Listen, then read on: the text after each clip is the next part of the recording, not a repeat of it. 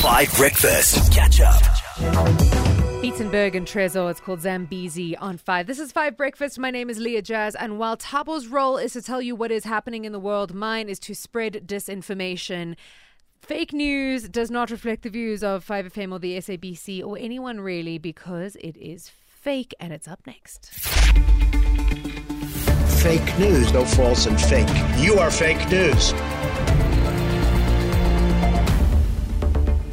Good afternoon and welcome to Fake News at 5 o'clock. Your top story tonight: a man in Umhlanga, Durban was caught today marking all emails as read when they in fact had not been read. Mr. Johnson's boss walked right by him as he clicked, catching him in the act. His disciplinary hearing is on Thursday, and Fake News at 5 will update you on any developments in this story.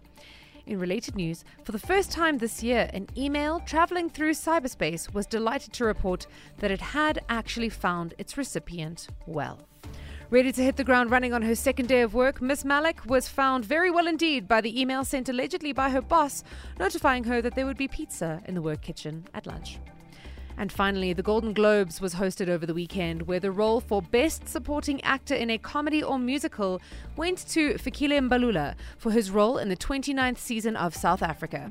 He was seen afterwards celebrating the win by doing a cannonball directly into a fire pool, to much delight and applause. And now to Tando for your weather. Thank you. Well, it's raining, man, hallelujah, in multiple parts of the country this morning.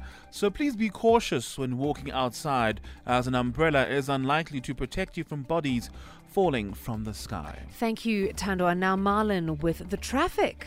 Heavy rainfall, largely consisting of adult men, is causing slow-moving traffic this morning on your roads. Motorists are advised to avoid the carnage where possible to avoid delays on the road. Thank you. And now to Sizwe with your sports.